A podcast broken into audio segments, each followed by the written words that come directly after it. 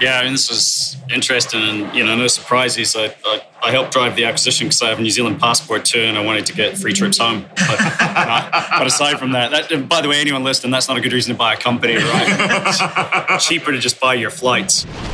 This is the Microsoft Cloud Show, episode 337. Today, CJ and I sat down with Ryan Duguid from Nintex to catch up on the Power Platform updates and a bunch of other updates from Nintex. Recorded live November the 22nd, 2019. Thanks to our sponsor, Nintex. If you could score an extra hour or two back in your day, wouldn't you take it? Because our friends at Nintex want to give you a gift the gift of time. Seriously, if you haven't checked out what Nintex has to offer lately, you should. The platform built on Azure has evolved a lot. In just the past few months, the Nintex team has added new process mapping capabilities and most recently a new e-sign capability called Nintex Sign, powered by Adobe Sign. Nintex also continues to revolutionize products that you know and trust, including Nintex Workflow and Forms. With the power of Nintex, it is faster and easier for you to configure, not code, giving you valuable time back every day to spend it how you want. Test drive the Nintex Process Cloud at nintex.com. Hello, everybody. This is Andrew again. I am still flying solo. My compadre, Chris Johnson, CJ, is still off sitting on a sunny beach in Mexico with his family and some friends recharging and kind of taking some time off here at the end of the year. I'm actually recording this the week prior to Thanksgiving here in the United States. I'm recording this on Friday, November the 22nd. And this is just to give CJ a bit of a break, but also uh, next week's going to be quite a busy week for us. And so we're trying to record two shows ahead of time. Uh, sat down, you, you heard the last one that we recorded yesterday with Rob Windsor. That was episode 336. And in that episode last week, we caught up on a lot of the changes that Microsoft has made to the Power Platform, changing the Power Apps name to putting a space in the name so that it follows along with like Power BI, having a space between them. Also, renaming Flow, the product, to Power Automate, and then also introducing a new product called Power Virtual Agents. So we talked a, bit about that, but we also covered, we talked a lot more as well related to things licensing when it comes to the Power Platform, as Microsoft made quite a few changes to it that were announced leading up to Ignite and at the Microsoft Ignite conference. Now, today, what we did is uh, we actually, when we were at Ignite, CJ and I sat down with Ryan Duguid, who is with Nintex. Nintex is one of the, our great sponsors that help put on this podcast. And we really do appreciate them for supporting the podcast. But we sat down with Ryan on, I think it was Thursday of Ignite, this podcast is brought to you by AvePoint. A 99.9% SLA means you're protected from power outages, bad patches, natural disasters, and maybe even a dinosaur attack. But does it protect you from yourself though? AvePoint Backup for SharePoint Online provides full fidelity backup and recovery from individual items to entire sites. AvePoint can run backups up to four times a day to ensure your data is secure. Recover anytime you want without having to pick up the phone and schedule restore windows. Learn why AvePoint is the Microsoft Cloud expert at www.avepoint.com. Before we dive into the interview, there's a couple of things I want to cover first. So let me first talk a little bit about some changes we have here at the podcast. First and foremost, you might have noticed in the last episode, in episode 336, there were some things that were a little different. Our introduction was a little bit different. The start of the show was a little different. When we cut over to sponsors, things were a little bit different. When we came back from a sponsor break, things were a little bit different. And then the closing was also a little bit different. Just looking to kind of change some stuff up a bit. We've been doing this now for almost uh, a little over six years now. And with 335 episodes under our belt, CJ and I wanted to kind of make a couple little tweaks here and there. We got a bunch of stuff that we're doing, consider it like little sprints. But I'm really curious to get your feedback on what you thought about it. You know, did you notice those changes? Did you like those changes? Do you not like them? Uh, let me know. You're going to hear some of those changes as well in this episode. You've already heard the introduction is slightly different, uh, or the beginning, the first, like, say, minute or so of the show is slightly different than what it was in the past. So, curious to hear what you had to say about that or what you think about it. The other thing, too, is, you know, I went back and took a look at our Apple Podcasts listing and I wanted to check out and see if we had any new reviews. And we do. We do have two new reviews in the last month or so. One of them is quite the dichotomy. One of them is the five star review, and one of them is a one star review. So I'm going to highlight both of these guys. And um, Yeah, this will be kind of fun. So the first one is from uh, a gentleman by the name of Matthew Summers. So the title of his post is continuously or continually one of the best shows in tech. So it says, uh, on this date, this is a five star review. On this date, I've listened to 156 days and 13 hours of podcasts. Wow, my, how'd you figure that out? And this was the first technical podcast that I subscribed to. Well done, smart, clever, and funny. I hope this helps promote your podcast and bring in new listeners. Matt Summers from Ponte Vedra Beach, Florida. No kidding. That's awesome. So Ponte Vedra Beach is actually not far at all from where I am. It's pretty far from CJ, but it's not far at all from me. I guess for, hey, Matt, I'm in Durban. So not far at all. In fact, my kids, swim. Uh, they are competitive swimmers, and their club team is inside of Sawgrass. We're like right across from uh, TPC. So uh, you'll, uh, if you ever end up in the Starbucks on A1A, let's see, where is that one? That is uh, where that new Panera is, and there's like some Mexican restaurant in there as well, and I think a, a fitness. I can't remember which what fitness center it is, but like a pinch of Pity and all that stuff on A1A, south of the TPC entrance if you ever go in that Starbucks, I guess probably like between 5:30 and 7 o'clock or so, and you see somebody sitting there in the corner working on their laptop, that's me waiting for my uh, my son to finish practice. So feel free to come over and say hey. But at any rate, thanks a lot for this. I really appreciate it. This does help, and you know these five star reviews help us reach new listeners and to help grow our audience uh, and help people find the show. So really do appreciate you dropping that comment in. But hey, not everybody likes it. Let's flip over on the complete opposite side. I've got a one star review here. I don't think we have any of these. So this one's fun. This is from uh, someone who called themselves Captain Redo. this is awesome. Too much silly pre roll and host banter. If you want to learn more about the exciting world of cloud computing, fast forward at least to the 12 to 15 minute mark each of these podcasts. Since this show's hosts waste ages and ages catching each other up on what they had for dinner the previous evening, this regular sidetracking delays any discussion of DevOps, cloud computing, hybrid, and multi cloud architectures new Azure capabilities, cloud security, identity and access management, cloud bursting, or anything else you might want to learn about having to do with the cloud, since apparently they want to pretend to be the Gareth Mitchell and Bill Thompson. I'm actually not familiar with those names. But those pros over the BBC only banter for maybe one or two minutes before each podcast, not for 10 minutes or longer. Respectfully, how about adding some relevant, useful information for the first 25% of each podcast, guys? Really? Well, I appreciate the feedback, Captain Redo, but we're not going to change. I understand that, you know, not everybody likes that part of it. But I tell you, we ran a survey uh, about a year ago, I think it was. Uh, got a pretty good response. A couple hundred people responded to it. And we got a very, I guess it was very insightful response from people. We got about you know 25% of people tune in just for the picks that we do at the end of the show 25% of the people tune in for the news 25% of people turn tune in for the interviews and no lie about 25% of people tune in to catch up on what we're up to and to hear what our thoughts are on just kind of random stuff that's going on right now. So CJ and I do this. We love doing this show, but part of it too, and it's also a chance for us to catch up. And we do a bit of a pre-show where we do some of that stuff. We don't bore you guys with everything, but I understand that it may not be interesting to you. And CJ and I catch each other up on what we're doing, but um, it's the style of show that we like to run. And that's what we're going to continue to do. So, you know, if you don't get it, if you don't like it, then I understand it. And you can just keep hitting the fast forward 15 seconds on whatever podcatcher app that you're listening, you're listening to our show with and um, jump into the relevant stuff of the news of the day or the interview.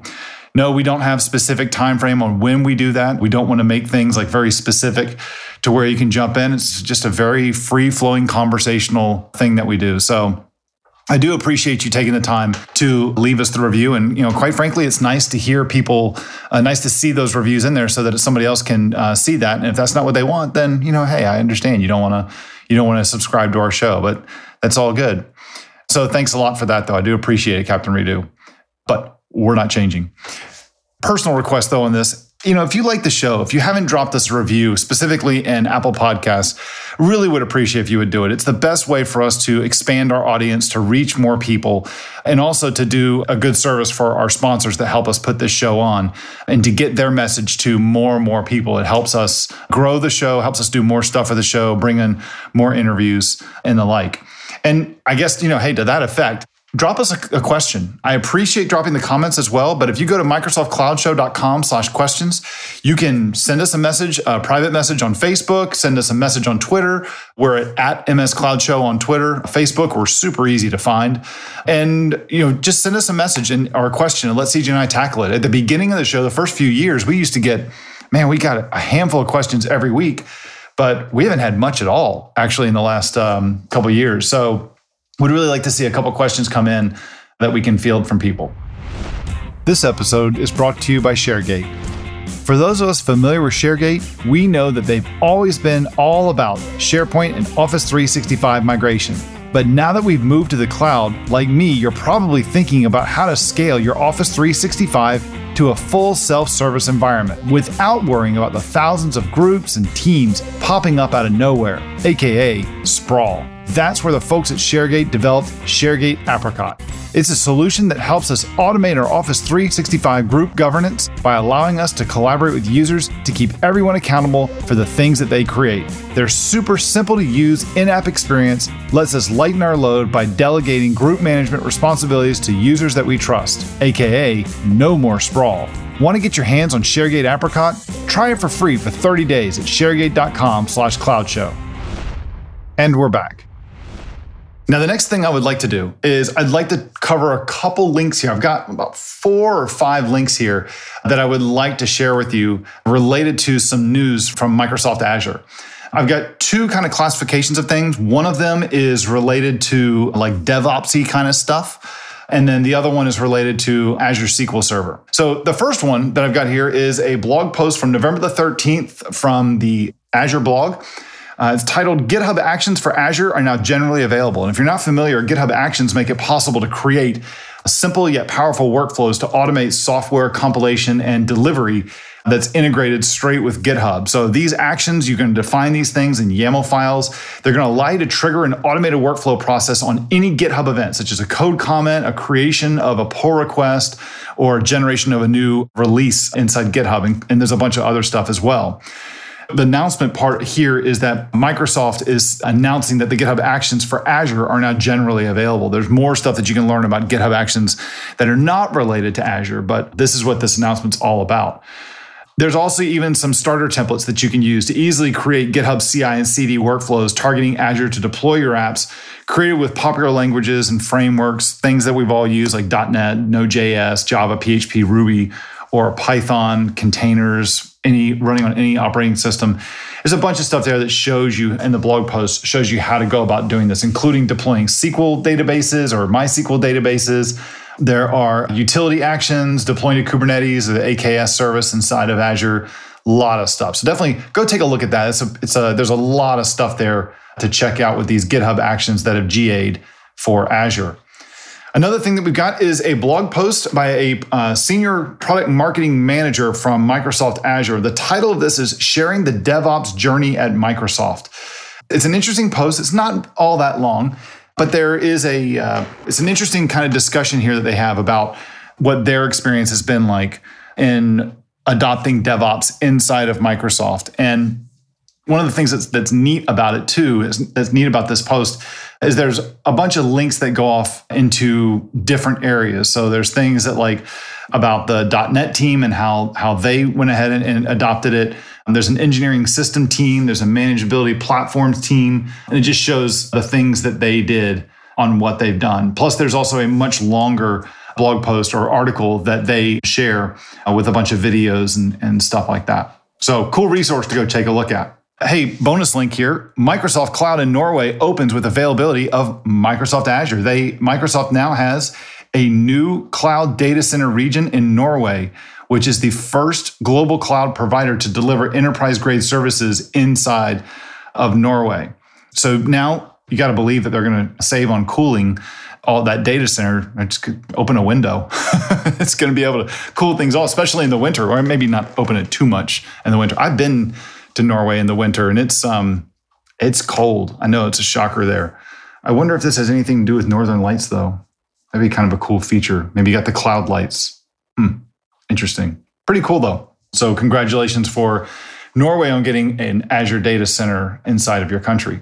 Now, I got two links here related to Azure SQL Server. So, the first one is Azure Backup support for SQL Server 2019 and restore as files. So, what Microsoft has done here is that they now have native backup for SQL Server 2019 running in an Azure virtual machine. This is a key addition to the GA of Azure Backup for SQL Server Virtual Machine that was announced previously in 2019. It's a zero infrastructure solution that protects standalone SQL Server and SQL always on configurations if you're inside of an Azure virtual machine without the need to redeploy or manage any backup infrastructure. And it offers long term retention and central monitoring capabilities to help IT admins govern and meet their compliance requirements. So, pretty cool. Uh, nice backup solution here for SQL Server 2019. And also, there is also change feed support now available in preview for Azure Blob Storage. So, what this is, the change feed is going to provide a guaranteed, orderable, or ordered, durable, and read only log of all creation, modification, and deletion change events that occur to the blobs in your storage account. So, you could benefit from this in the feed by looking at things such as doing bulk processing of, of, a group of newly uploaded files for virus scanning, resizing, or backup, storing and auditing and analyzing changes to your objects over any period of time for data management or compliance, combining data uploaded by various IoT sensors into a single collection for data transformation and insights, and additional data movement by synchronizing with a cache, a search engine, or even a data warehouse. So, this preview you have to apply to get into this. You learn more about this from the blog post that I'll have a link to in the show notes. Again, you can get all of our show notes if you go to the microsoftcloudshow.com slash 337. And after you, when you create the request, usually takes uh, a couple days for your request to get approved. Any existing or new GPv2 or blob storage accounts in West US 2 and West Central US can then be enabled for the change feed feature. So it looks like this is only available in two regions US West 2 and West Central US. This episode is sponsored by Raygun. Raygun provides full stack error, crash, and performance monitoring for tech teams. Whether you're a software engineer looking to diagnose and resolve issues with greater speed and accuracy, a product manager drowning in bug reports, or you're just concerned you're losing customers due to poor quality online experiences, Raygun can provide you with the answers. Get full stack error and performance monitoring in one place. The next time that you're struggling to replicate errors and performance issues in your codebase, think Raygun. Head over to raygun.com and get up and running within minutes and dramatically improve the online experience of your users. And we're back. All right, now I'd like to dive in to our interview with Ryan Duguid. Now, Ryan Duguid from Nintex has been with Nintex for quite a while now. He was first he was with Microsoft or previously he was with Microsoft for many years, I believe about 6 years or so. And then in 2012 he left Microsoft and went to Nintex. He started there as the vice president of product and has uh, now over the last year is now in a role for as the chief evangelist at Nintex. Ryan is a, a good friend. I worked with him a good bit when he was at Microsoft in the WCM and ECM space inside SharePoint or the share inside the SharePoint space. But he's Ryan's got he's one of these people I love to sit down and talk to. Although I find that when I sit down and talk to him, it's more that I'm more listening than I am talking. He's got this uncanny ability to be able to see trends in the industry, both trends that are like kind of forward and trends that are backward, uh, like ones that have, have happened recently. And he does a really good job of like synthesizing them and distilling them down and seeing the big picture and seeing industry trends and how things are related to previous things or other trends that are going on. It's fascinating to sit here and listen to him talk. I mean, you're going to hear me during this interview. I spent most of the time, well, selfishly, I kind of spent most of the time maintaining the levels during the recording while CJ did more of the questioning. But really, it's just hey, let's just turn the microphone on and let you know, start a topic up and let Ryan talk. I mean, it's, it's absolutely it's a, it's a fantastic discussion. We talked about um, the Power Platform changes that Microsoft announced at Ignite.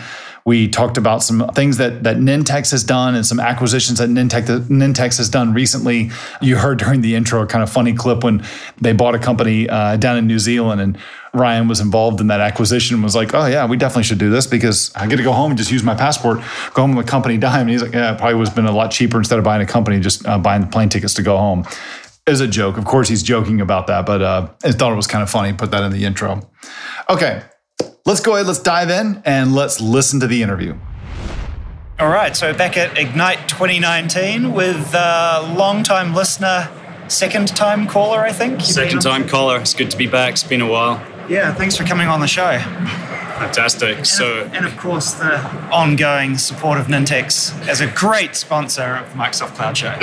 Just give you so for anyone who's not sure who I am, it's uh, Ryan Duguid here. The accent should give it away a little bit, but it's fantastic to be back and, and, and always coming together ignites a, a good time. So, what's been interesting? First impressions, Satya's keynote on Monday. What are we now? We're, we're recording this on Wednesday. There's been a bit of time for absorption.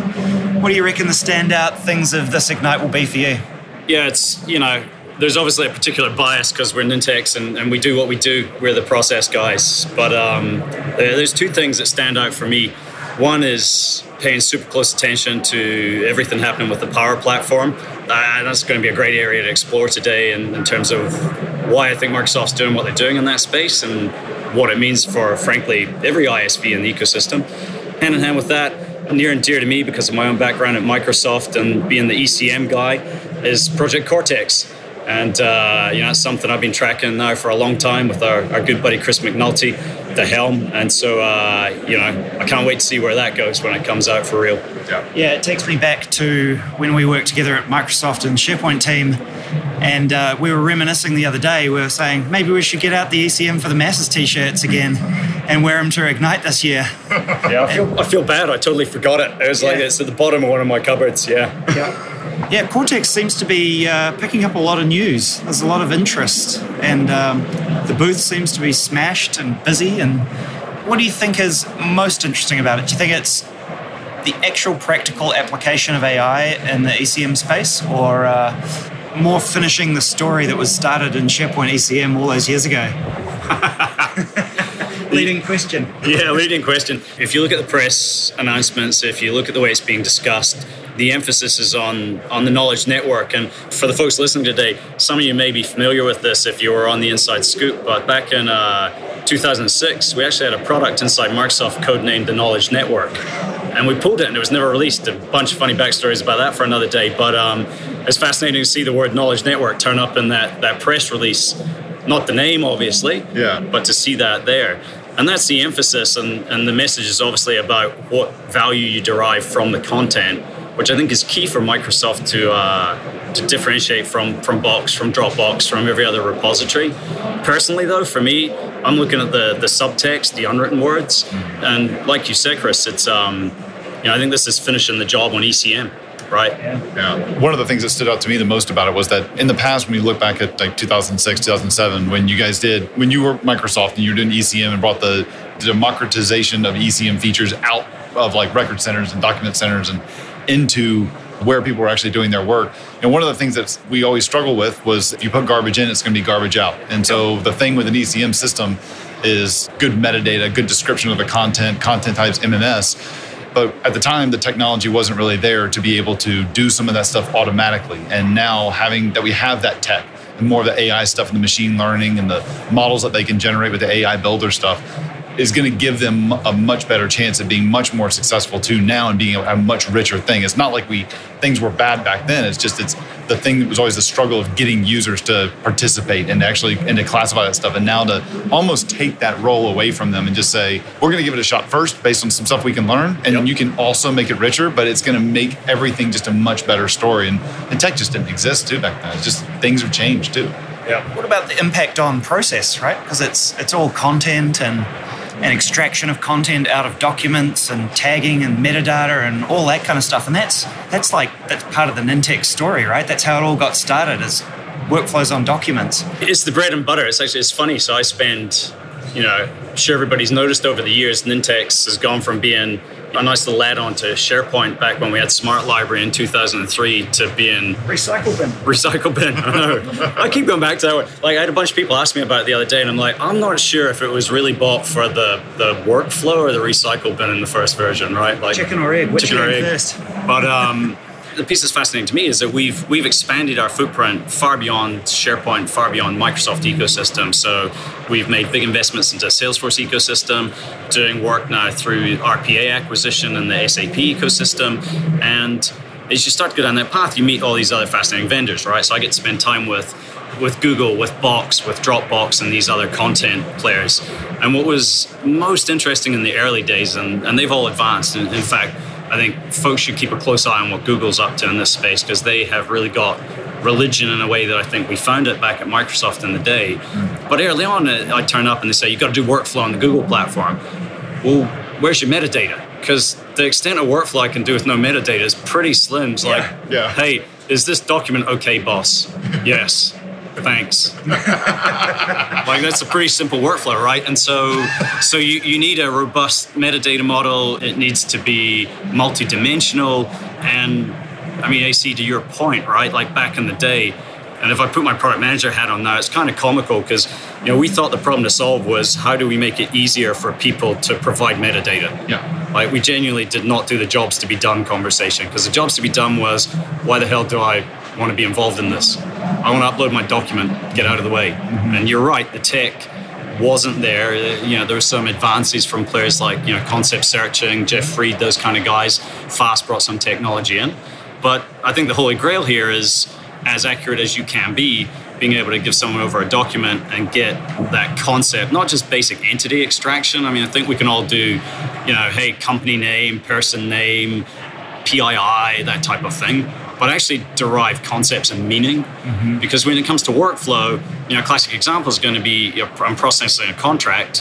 What type of contract is it? Mm-hmm. You know, as real estate, is it a sale and purchase agreement? You know, is it is it some sort of terms and conditions for a lease on a property? Uh, because at the highest level, you know, you know, if you look at the kind of workflows people want to build here, it's like a giant switch statement, right?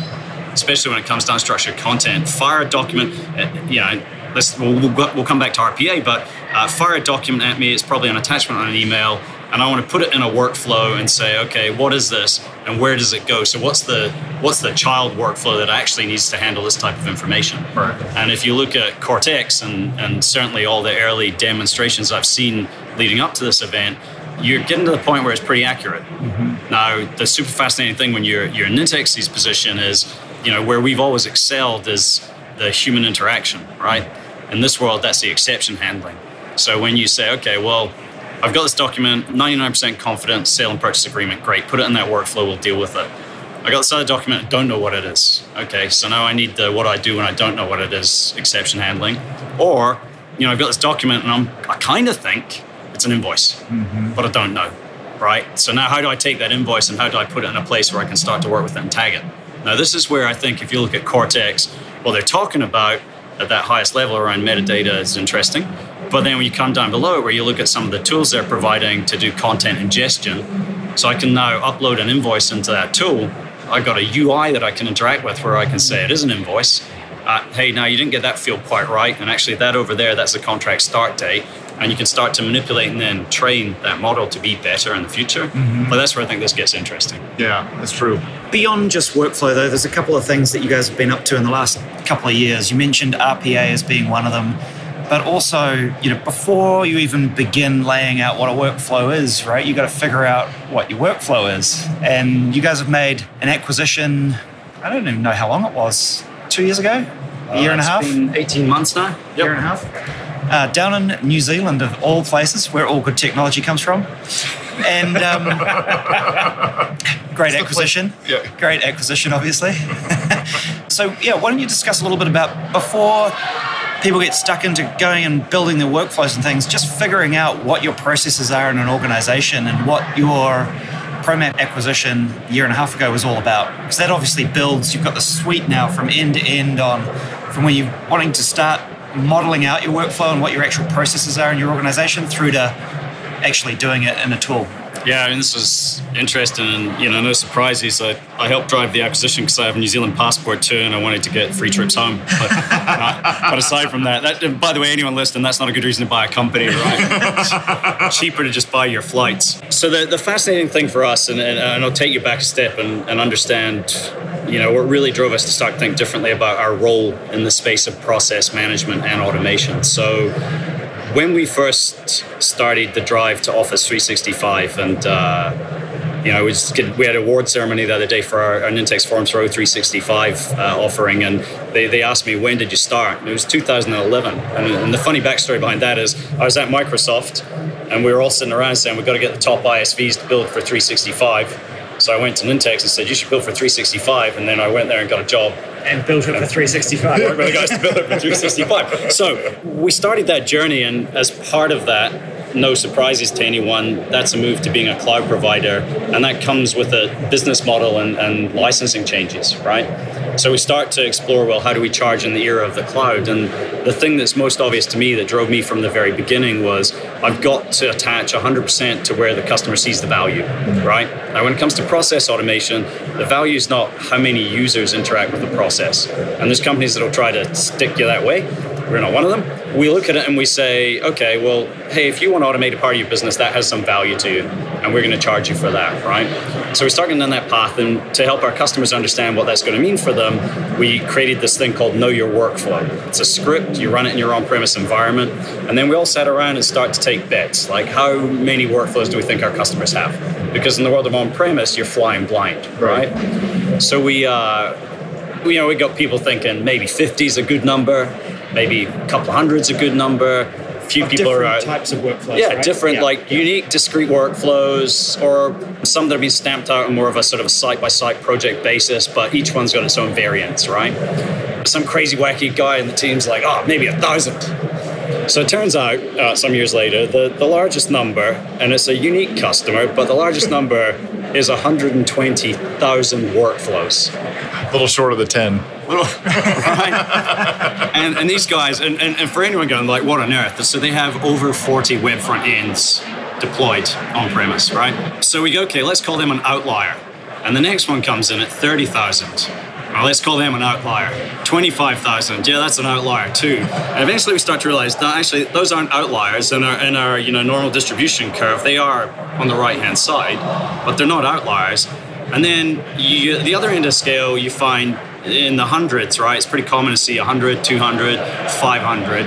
And the biggest clustering is in the, you know, it's like somewhere 500 to 1,000 range, right? It's not uncommon for us to see five, 600 workflows. In fact, um, you know, we have a customer recently had an alternative workflow product for some years. They'd automated seven things over five years, right? And they're pretty pleased with themselves.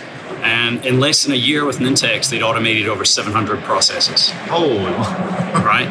So then was we go, okay. And now the most interesting space is people in the sort of two to 3,000 range. And so, of course, we get on the phone because we're good product managers and we ask these people, well, what could we do to help you manage a deployment of that scale? Because we never thought people would have deployments of that scale.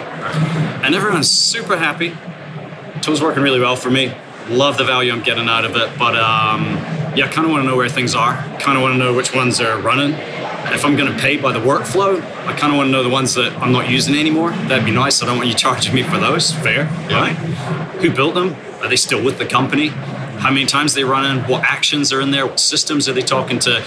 Woof, a whole bunch of questions come out of it, right? Yeah, a lot of telemetry on what you already have, yeah. Yeah, and so that informed two things. One, we said, hey, we got to really double down on analytics, which is um, ironic because we used to have a product called Nintex Analytics, and I was part of the team that end of life that it, it was a different product for different purposes, right? But uh, we said we got to get serious about analytics. One, two. Hey, look at all the big announcements here around investments in AI and machine learning.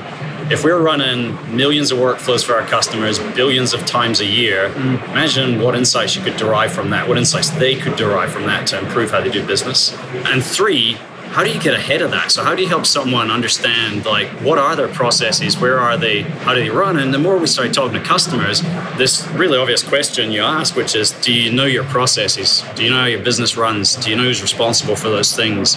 Are you actually doing things the way you think you're doing them? If people join your company, how would they figure out how this company runs? Mm. And if someone left, did they leave with tacit knowledge, what's being called organizational, you know, atrophy, right? And um, and we realized the answer to that typically is no. So then you unpack that and you say, well, what's going on? Well, yeah, to be honest, there's probably some um, Word documents around that describe some stuff. Yeah, we got the SharePoint team site with some Visio diagrams. Some some guy did this BPMN stuff, like made these big swim lane diagrams and things. And uh, but yeah, it's not very discoverable. It's probably all out of date. So we say, hey, there's a there's a product opportunity here, hmm. right? And uh, so then we we decide we've got to build something, and uh, all kinds of clever ideas about what we could do. And our, our head of corporate development runs all our M&A and strategic alliances. Says maybe we could buy something like a good one. Yeah. Like who's built anything like this? And you know, B, what's the likelihood that you know, sort of philosophically, it aligns with the Nintex worldview of trying to take complex spaces and make them simpler. And uh, a couple months later, he comes back, found one, and by the way, it's in New Zealand, so you have to go down there. Deal.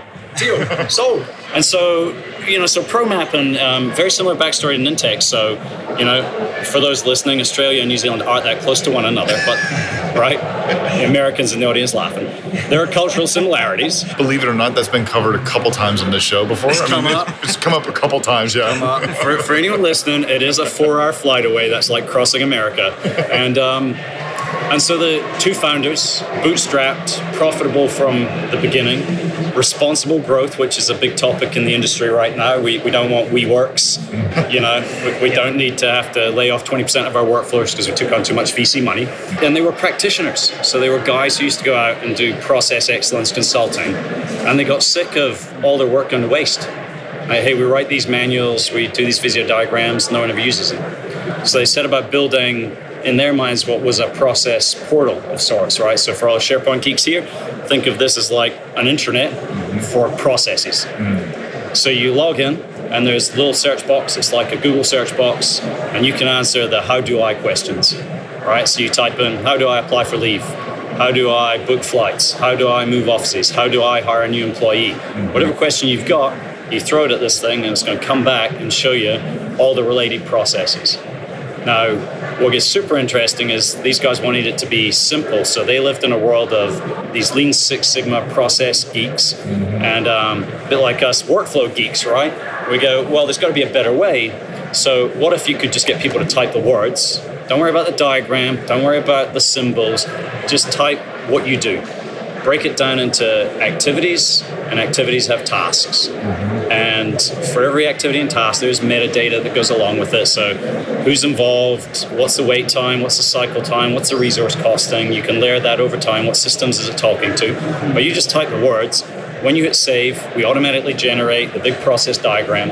We give you the swim lanes. You can print that out if that's your thing, put it on your cubicle so you know how you get your work done. But most importantly, what you then end up with is a like a, a digital process twin. Going to jump on the trendy terms these days, right? So you end up for every process in your business, you've got this digital outline, outline of it, and it's searchable, discoverable.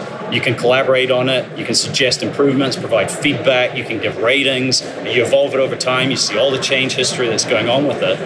But then the cool thing for us was, well, how do we bring that together with workflow? And culturally, this is where it gets to be funny. It's night and day. So the people who geek out on this technology, you go to them and you talk to them about automation, and they're like, "What? Like, well, we just do process." And the people you talked about automation are like, "Why would you document things? Why don't you just automate it?" And I used to be one of those guys, right? This brings these worlds together where you can actually describe it with words, sitting down with a business stakeholder. So you don't have to, you're not having to interpret, translate, whatever. They just tell you what they do. And then we create what uh, officially is called the workflow generator. Internally, we call it the magic button right? and uh, seriously, you know, you guys dealt with code names, right? So try to come up with wacky code names like Cortex that don't stick in the public arena. I seriously tried to make the magic button stick, right?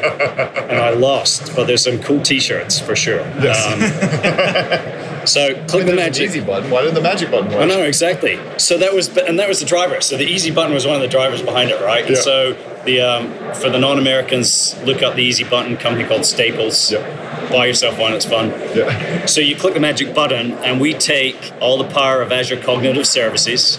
We do natural language processing. We do intent analysis. We do system mapping and we look at all the descriptive text of the process and we then pair it up with an equivalent on the workflow side to try and fast track the development of the workflow. So you get seamless capturing of requirements, right? So as you bring it across, we bring over all the labeling, the metadata, where we see decisions that have to be made. That's going to give you a conditional branch in the workflow.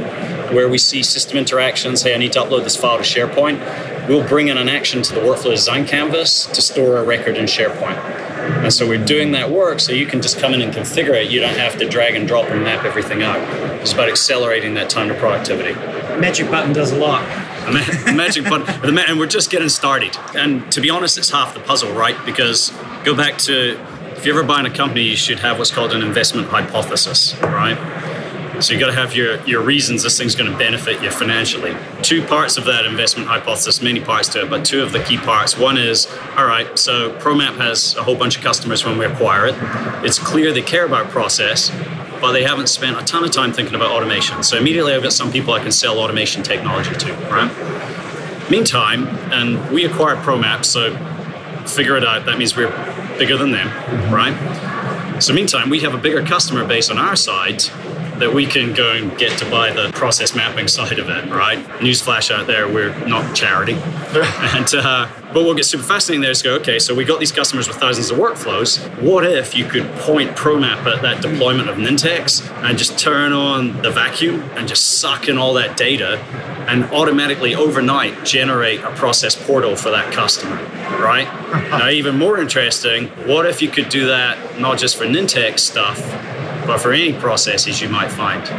Could be built with K2, could be built with AgilePoint, Pega, Appian, could be done with Flow, Zapier, you name it. It's like a migration engine. Well, uh, not exactly, but it helps with a migration. You know. Never thought of that. Yeah, gotcha. Never thought of that. Step one is to help the customers understand their environment. Step two, if they ever wanted to, you know, move into the world of Nintex, that might facilitate that because that magic button could then round trip it for you. But it's early days to be thinking about that too much. First of all, I've got to be able to keep doubling down on what we can generate and how much we can infer from the existing process models. Then start to service the existing customers by bringing in Nintex capabilities, and then look further afield and understand how can we, you know, benefit those other customers for yeah. sure. So it's about mapping and documenting and discovering and ultimately building your workflow and things. But big hot button topic in the industry right now is this whole thing around like what seems to me like a bunch of screen scraping and automation. and they call it RPA for some reason. So what, what's this robots thing all about? Is it green screens and automation or what's the skinny? Why is it suddenly so popular? So it's funny, like we're AC and I are talking before about uh, marketing and um, and the power of simple changes in, in, marketing to have a big impact on business and top and bottom line.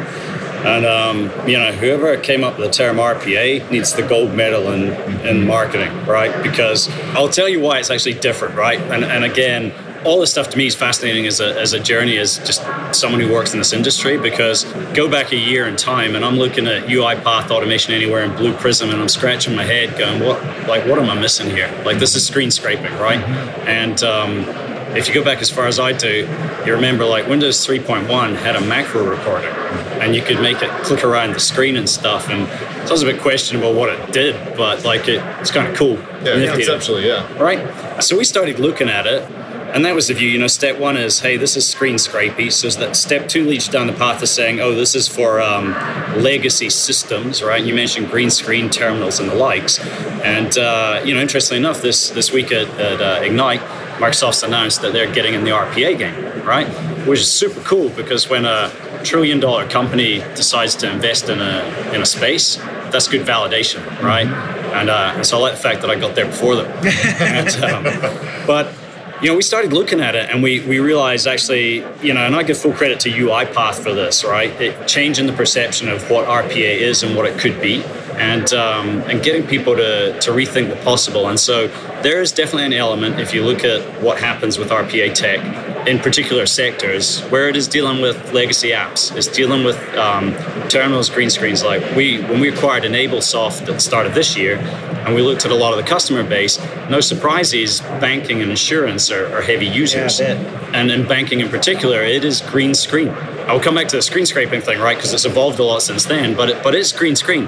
But when you start to dig a little bit deeper, I think this. Um, and I, and I, just came from a session. Uh, Charles Lamanna was presenting on Power Platform, and he sort of went down this path, this sort of legacy app.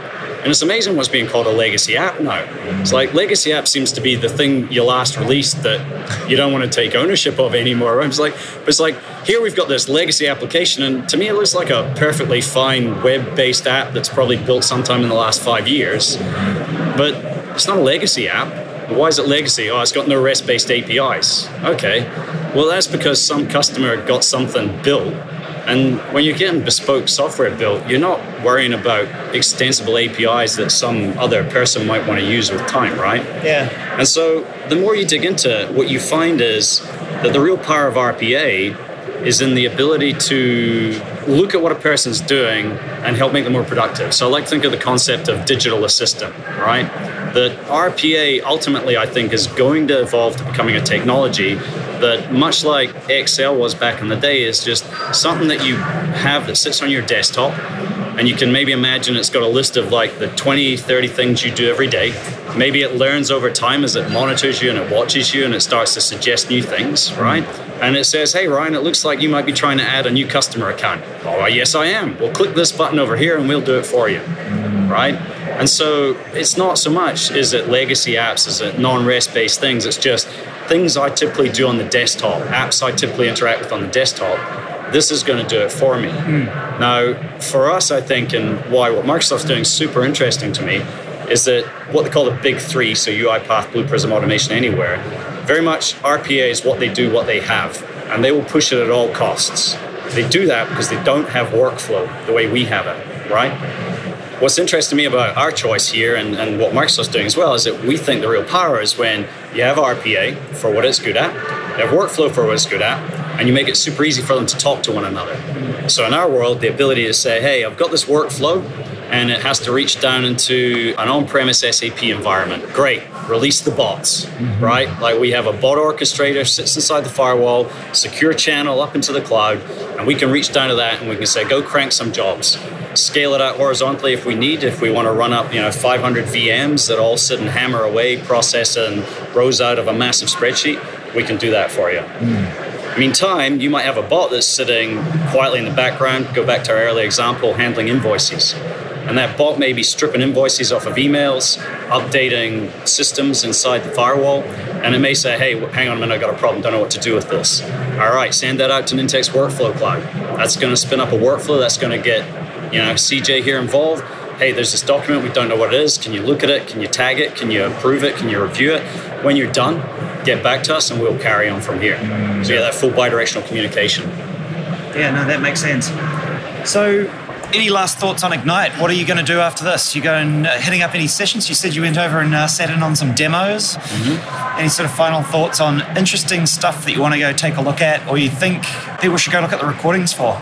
Yeah, so there's there's a couple things, right? Uh, you know, obviously we're we're the drag and drop folks, right? We're the the world talks about low code, we're no code, right?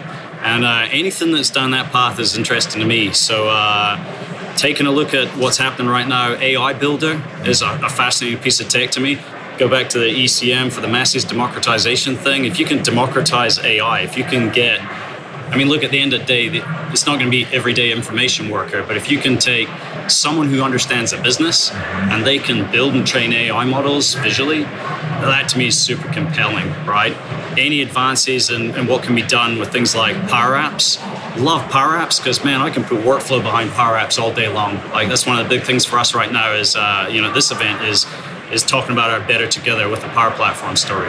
So how we work with Power Apps, uh, how we leverage Power BI to do some of that advanced analytics, how we're working with cognitive services and, and the machine learning capabilities to drive our own platform, and as and where it makes sense, you know how we might wrap around a flow or how a flow might be able to call it to Nintex to, to get some heavier lifting work done. Nice. Well, thanks for taking the time. Have a great rest of the show. For listeners, where should they go to find out more? Yeah, so there's a few places. One, obviously, nintex.com, bit of a no brainer. Two, get onto our community. There's tens of thousands of active members in there. They're answering questions, they're helping people out all day long. It's a very vibrant environment. Uh, and three, we've doubled down on our, our training. So we have Nintex University, encourage people to go along there and see what's available, figure out how to you know, advance their careers by getting better at process. Nice. And on behalf of our listeners, we want to thank you guys too for being a, a big sponsor and, and, helping support the podcast. And the listeners definitely appreciate it. We appreciate it. We love the relationship we've had with you guys too. So thank you very much. Uh, it's a pleasure. Did you like this episode? Please tweet about it and drop a five star review in Apple Podcasts. It helps other people find out about our show and grow the audience, and we would really appreciate it. If you got a question for us, go to microsoftcloudshow.com slash questions, where you can submit it as text or record it as a WAV or an MP3 and provide a link to it so that we can play your question on the show. You can also subscribe to us in Apple Podcasts, in the Google Play Store, Spotify, or your podcatcher of choice. And finally, sign up to our mailing list by heading over to our website, microsoftcloudshow.com. You'll get notices of each new episode as well as the show notes sent directly to you each week. We'll be back with another episode next week. Thanks for listening.